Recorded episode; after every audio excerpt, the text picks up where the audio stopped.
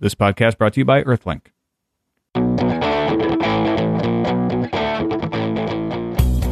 It's Wednesday, February 8th, 2006. I'm Molly Wood, author of CNET's Buzz Report. And I'm Tom Merritt, author of CNET's The Real Deal. Welcome to a special interview segment of Buzz Out Loud, CNET's podcast of indeterminate length. We are thrilled today to have in the studio, per your many requests on the CNET forums, our own CNET CEO, Shelby Bonnie.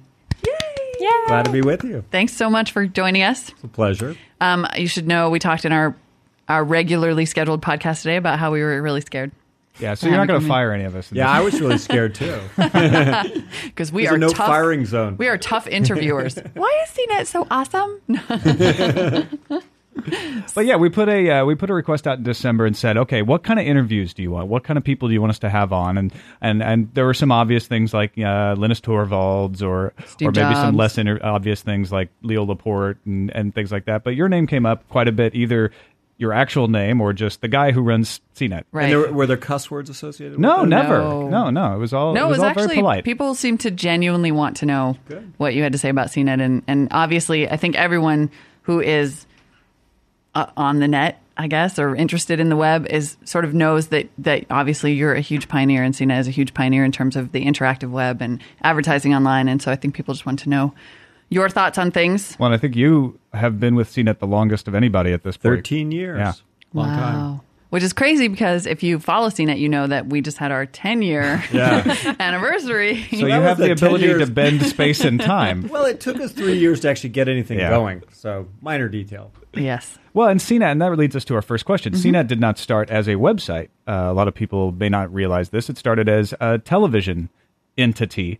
Uh, and one of our uh, one of our frequent listeners, Andy in Tennessee, asked, "Will there be a CNET TV show again?" He really misses it. Maybe a CNET network of shows that would be really cool. Which also leads us to the further question: Where is video and multimedia going? Uh, not only at CNET, but in the marketplace, and how does CNET fit into that? Well, to step back for a second, uh, he is right. We that was original roots and the original business plan that Halsey and I worked on. This was 1992. Was the idea? If you remember back to 1992, the great kind of buzz at that time was 500 channels, and there was going to be all these kind of proliferation of channels. And so we had this idea that we are going to build a 24-hour cable network called CNET TV, and then we're going to have a companion online service, CNET Online. And we kind of went around the business plan and we went to all the cable operators and kind of pitched this idea, and we got nowhere. We got no venture funding. We got uh, made fun of by all the cable operators. Well, because online in 1992, I mean, they that was Well, it was crazy. That was And- science talk to them. Yeah, They and, and people would be like, "Well, so you're saying you're going to have a TV and a computer in the same room? No one has a computer and a TV in the same room." So it didn't take us very long to figure out, you know, stupid idea, uh, at least stupid in terms of our ability to execute. So we really focused on the online, and we focused on what, which we originally launched was our TV show, CNET Central, and then we launched a block of TV shows around that. And by the way, Ryan Seacrest made his TV debut. Uh, doing the new Edge for Do you hear from him? He doesn't. Does uh, he call? Does he write? no, he doesn't. I'm really very sad about that. We have not made his uh, biography, bibliographical information. But so what's interesting is when you then fast forward to today, we did our last TV show probably in 2000, and you fast forward to today. I think one of the great ironies of where the web is going is I think the whole notion of a media landscape that there are newspapers and magazines and cable channels and broadcast stations and radio and things. I think all of that's going away. And I think there will be a thing in the end which is content. And you will have expectations of anything that you go to that it will be audio, it will be video, it will be photos, it will be text, it will be interactive, and it will be on demand. Whatever makes sense to the content you're doing. Yeah, and so I mean, you know, we today don't look and say the Washington Post and CNN are competitive, but I think you know, five years from now, you'll expect of the Washington Post video and you'll expect of CNN text, and they will be seamless from a user's perspective. So, which leads us to kind of CNET, which is so kind of irony of all ironies. I think what you what we look like uh, you know, even three years from now is very much like our original idea, which was 24 hour cable network on all the time, on demand, uh, video, audio, text, interactive, and on demand. And it's, you know, in a funny way, it's kind of, you know, it's, um, it's ironic, but it's also, I think it's incredibly exciting. I think we're going to have an ability, and we don't have roots, so we don't have to worry about, you know, what we leave behind. We can really build what users want. And I think, you know, I think you'll see a lot more great video product coming out and a lot more that we do in terms of what, what you traditionally would think about as a show, but done on the web. Right. Well, and not only is the computer in the same room as the television, in a lot of cases, the com- the television is a computer, Yeah. uh, with a TiVo or a media center attached to it, or something like I that. I just think that I think everything is in the process of changing, and I think that if you look today, for a lot of us, you know, I'm a huge TiVo user, uh, and I experience TV, you know, as I want it on demand. I fast forward through the commercials, I do the whole thing, and so as you as you move forward and you start saying, imagine a TiVo device is IP enabled, or I'm just do, you know hooking my laptop up. I think you're exactly right. I just that's that will be my expectation. I will want to experience content how I want it, and I think CNET and the the other you know other brands we have are incredibly well positioned to take advantage of that. And I in fact you know want to make sure that we're on the forefront of really defining what the next new media company is of the future. So I was just at um, NATPE, the National Association of Television Program Executives, and they are extremely terrified of essentially what you've just outlined. But the interesting thing is that you're also a pioneer in advertising. Are you the president of the Internet I was I was the chairman of the Internet Adver- Chairman. of the Interactive Advertising Bureau, and I'm currently on the executive committee. So they so what is the advertising model basically that kind of helps or as you see it, it how much of a role does advertising p- play there? What does it mean for content? Like is you there just you just talked about fast forwarding through the commercials on Yeah. the TiVo. you know? Exactly. Is there is there, you know, are we going to have downloadable shows that include commercials? Are we going to have to find a totally new advertising model? I think you'll see a little bit of everything, and I think the one model that does go away is the model that advertising is just a necessary annoyance. And that, you know, that I give you eight minutes of TV or six minutes for TV programming for free, and then I get to impose upon you for two minutes, and then I go back and give you uh, content. I think that notion and that ads are just, you know, kind of almost like drive-by shootings. I think that doesn't work. I think what advertisers are really going to have to ask themselves is, can I create something that's relevant and valuable and engaging and interesting? Because I think we all know advertising can be very valuable when it's something we're interested in, and they've done it in a way that's interesting. I mean, look, I think for a lot of people, the Super Bowl on Sunday was much more interesting for the ads than it was for actually the game. Right. And there was you know incredible buzz, and people are still downloading the the, the commercials, and you can go vote on them, and go to TV.com, and you know, we have all the different commercials available. And that is when you took and you said, "Uh, my perception is that I have to view an ad as content, and I really put high production value into it. You can get good stuff. Right. And those ads aren't even as targeted maybe as online ads could be in the future, right? I think that's right. I think the I think when you look five years out, the stuff that is most affected is anything that's mediocre, because people that people are going to be very protective of their time, and they're going to say, "Look, I, I have access to so many good things. Why would I accept anything that is not good?" So that means TV shows, movies, and stuff like that that are mediocre won't get watched. I think that ads that are mediocre, people will fast forward through them, and so it's just in a good way, it's raising the bar, and I think it will be driven by users, and users will vote every day on what they like and what they don't like. And I think the net impact is that five years from now, the quality of our media experiences will be significantly better than they are today, and I think that's a great thing for all users. Well, I think you're right because when you talk about IP television, you have the ability to send different ads to different people, and uh, and we've even discussed the option of uh, of people being able to vote, you know, thumbs down on an on a type of ad Right, to don't help the that again. advertisers realize, hey, I've seen it too much, or it's not right for me, and really developing like like you say, the ads that people. You know, because everybody likes to say, "Oh, I hate the ads," but there are there are things that you do like. I mean, the Super Bowl is a good example of that. Although the ads sim- weren't as good this year. Or a simple, or a simple example like the Yellow Pages, which is Mm-hmm. you know the Yellow Pages is full of ads, and if you said you can either have the Yellow Mm-hmm. Pages with ads or without ads, I think we'd all take it with ads because that tells us what credit cards they take and where it's located and all that stuff. So the the fact that you've been kind of captive and passive has meant that advertisers can in fact be lazy and they could put out things that they wanted to be and they didn't have to care like they didn't really care if you liked it or not. And so i think what happens is advertisers have to care just like programmers have to care because you know i have the 8 o'clock slot on nbc well you know what? If i don't push put a good show on no one's going to show up Yeah. Mm-hmm. And I think that's what the world looks like. And I think that's just, it's raising the bar on quality. That's a great thing for all of us. I think DVRs have definitely contributed to the industry feeling like they have to make better ads because they have to be interesting in that first five seconds so that hopefully you either won't fast forward or you'll rewind and watch it because you'll go, what was that? Yeah, I think the other interesting thing on advertising in general is the growing importance of influencers, which is, you know, it's funny, you know, the TV market forever uh, relied on the fact that they would use their own TV programming to promote other TV shows. And so, you know, the way you'd hear about a show is you'd, be, you'd watch a show you like and they'd promote the next one or that they put the next one right afterwards. Well, it's, you know, it's interesting. Um, I have a really good friend, John, and John, you know, we were trading notes on shows we like. And so he said, You haven't seen Entourage, you need to watch Entourage. I'm That like, show is awesome. Great, it's an awesome show.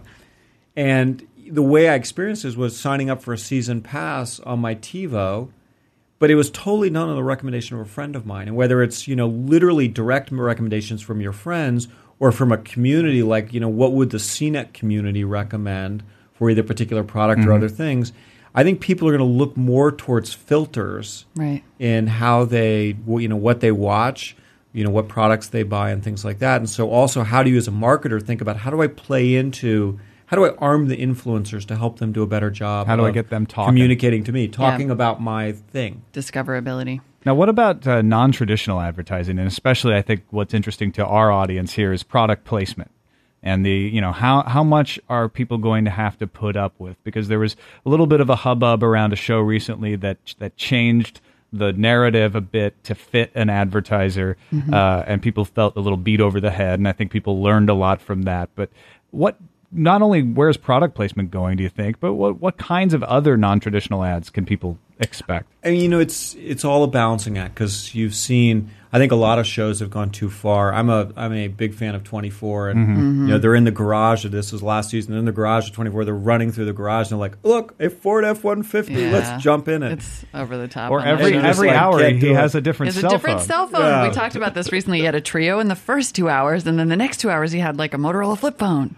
And the Crazy. Cisco, uh, you know, security system pops up. And so I think some of that stuff is is over is overdone. It Can is- I have some more of your Aquafina?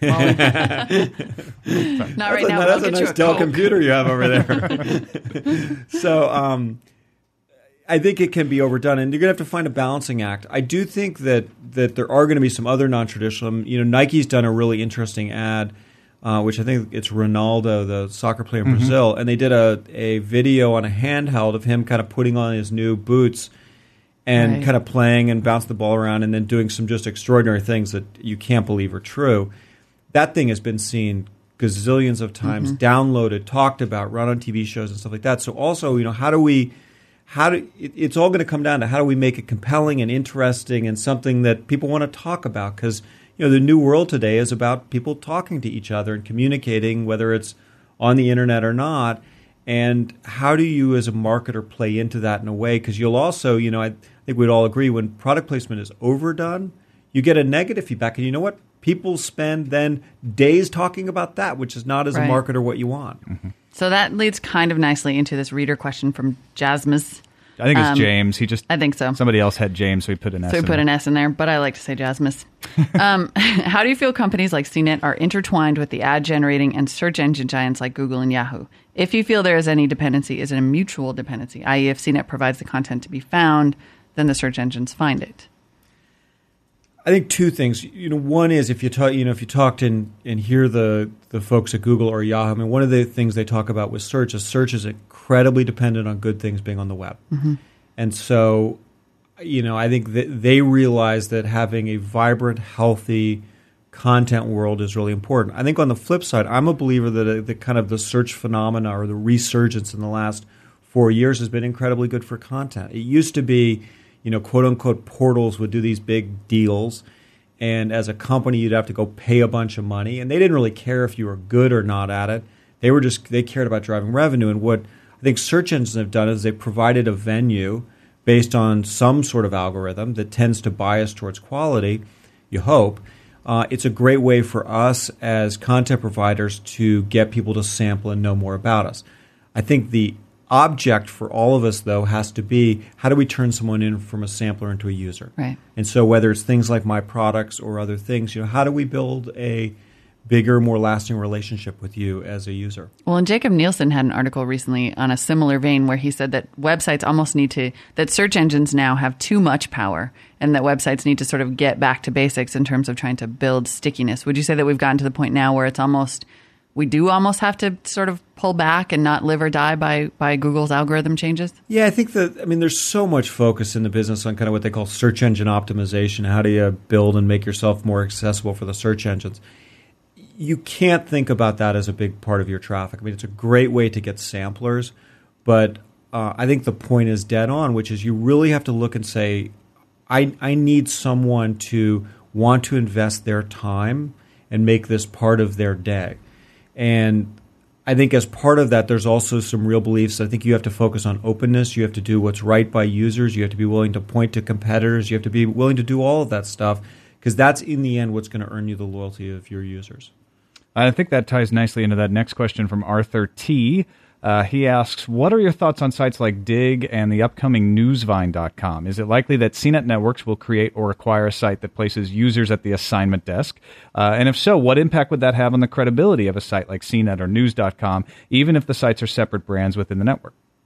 I think, I think user and user tagging and kind of user programming is a piece of the puzzle. And I think it's an important piece. And it's a really good way for um, you know people to get a sense of what other people care about and what's important to other people. Having said that, I still think that that journalism as we know it is incredibly important. To have people that make it their business and their day to show up and understand categories and understand what's important and to tell you what you don't know and to tell you things that are important that you don't know or think are important right now. I mean there is when you look at you know the traditional world or media world like the New York Times, there's incredibly important signaling that happens when the editors decide what goes on the front page or not. Mm-hmm. It tells you this is an important story, this is not an important story. And so I think there's still a role. I mean, you know, a certain amount of agenda setting. Yeah, yeah. and it's you know. It, I think it's really helpful to know what users are caring about now. It's also helpful to know what some really smart people who make it their business think is going to be an issue a year from now that you don't know about. And so it's finding that right balance uh, between the two, which I think is incredibly important. I think News.com has done some really interesting things in that, which is, you know, how do they, you know, use things, whether it's News.com Extra or other things? How are there ways to involve in popularity and things like that? But also, they cannot walk away from their responsibility as journalists and as, as subject experts to, be, to tell you and to have opinions as to what they think is important. Yeah, and we try to balance that right here on, on the podcast mm-hmm. as far as taking in user opinions and, and making them a huge part of the show. But also, Molly and I and Veronica decide, you know, this is what we're going to talk about every mm-hmm. day. So it's it's a give and take. And the user input, I think, is almost what I think is interesting about it is that super peering effect that you talked about earlier, where there are some people who you trust more than others, some users who tell you, hey, this is an important, I agree, you know, this is important. But they also almost localize the agenda for you. Like the New York Times may set that larger national agenda, but then the bloggers say, yeah, and this is the experience in this town or on this website or, you know, on this blog. I think that's right. And, and I would say, I mean, the New York Times probably goes too far, right? Which is very easy as journalists to kind of get in the ivory tower and be like, you know, I know all the answers and you don't know any of them. It's finding it's finding that right balance and it's understanding that you know you are part you as a journalist are part of a broader community and how do you participate and interact and take signaling and also recognize there's a lot of people out there that are a lot smarter than you are mm-hmm. having said that you got to you know it's it's your job to show up every day and to be able to edit that and you know you can also provide real help i mean you can tell the broader user base you know these three thoughts are really smart i know mm-hmm. enough to know that they know much more about the topic than i do that's incredibly valuable and so i think one of the big changes is the movement from journalists also functioning as editors, and that that's a critical part of your responsibility, which is to not only understand and write and report and do you know do whatever you need to about your area of expertise, but also to help uh, you know the broader community know what's good and what's bad and what are differing opinions. I mean, my my dream is still I would love. I'm a big fan of Thomas Friedman. I would like Thomas Friedman to come in every morning and to tell me the five stories that he thinks are the most mm-hmm. important stories that happened in that day with two sentences as to why. Uh-huh. And also, I'd like that to be free and not on TimesSelect. Absolutely.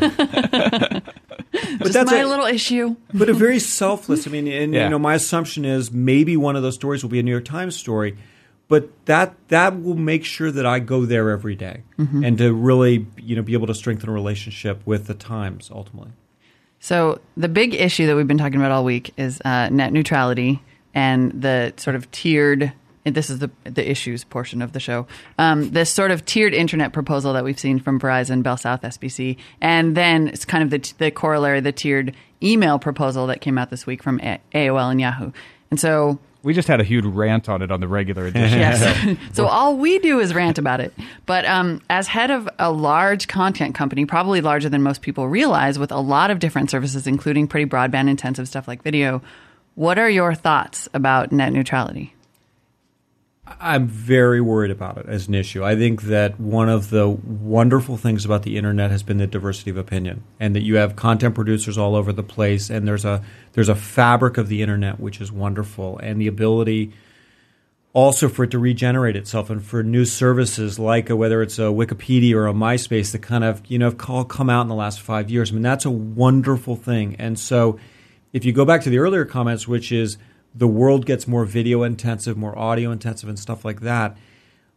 If we go to a world where there is tiered uh, access, the risk is that we go back to the old model, which is what kept CNET from having a 24 hour cable network, which is you get gatekeepers. Some people have good access, some people have bad access. If you're in the bad access camp, you can't actually get a business started that's a that's a bad thing. I mean, it, it will slow innovation. It will slow choice.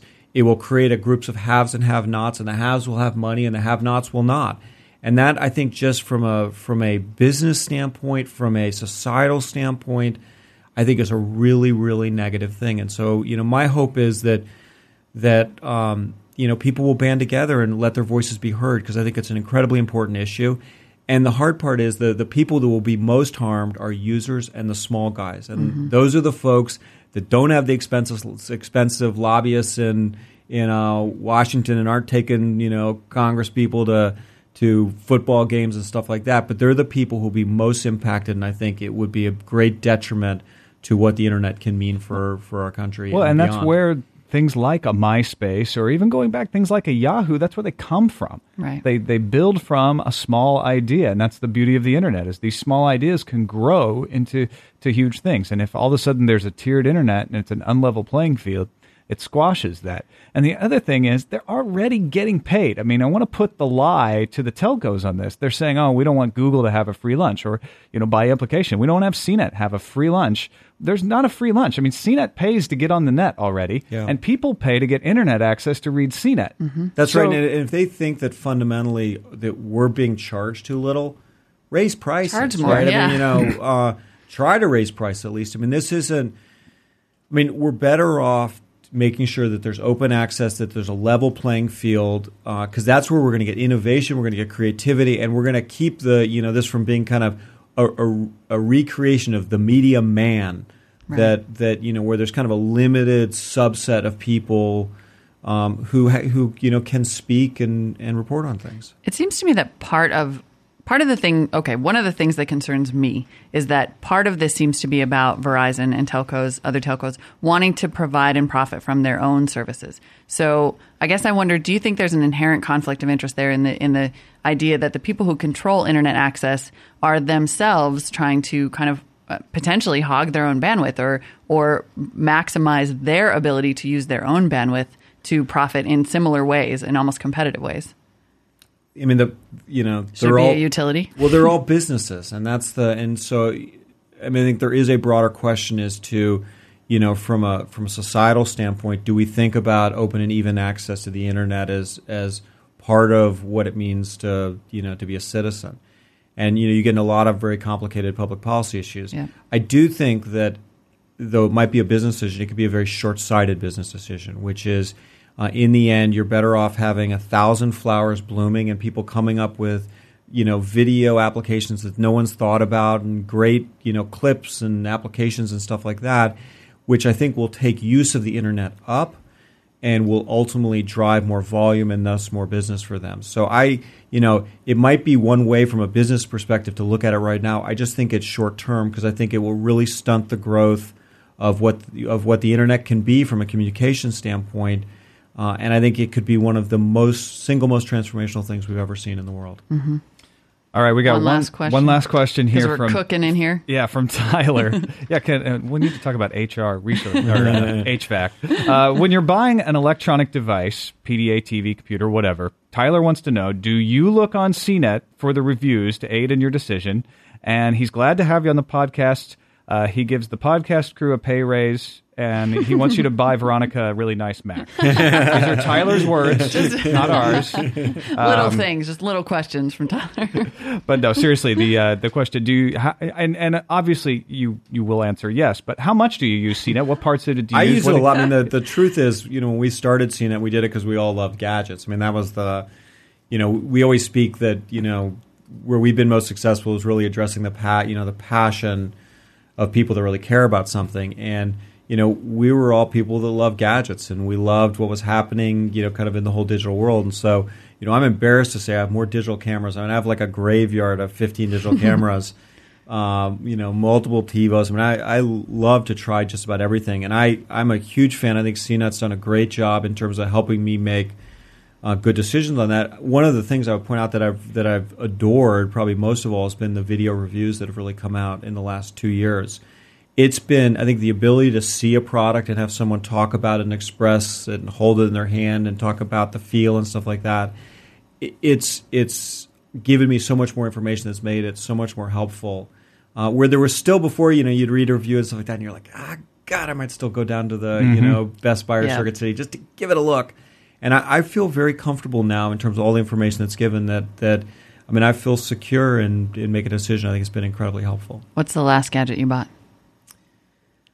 God, I've got. Uh, I just bought a, a, uh them new in 10 at a time? camcorder. I bought a. You know, we have three kids, and so I bought a, a new camcorder, um, uh, from Panasonic, which I really. It's one of the three chip models, and I really like it. It's Oh, a yeah. little big, but uh, it's been really fun. And I've got a one of my favorite products. I've got the Canon EOS 20D Oh yeah, uh, camera, which I just That's I nice. love. I love that thing. I mean, it's the it's one of the best. what non CNET sites do you go to?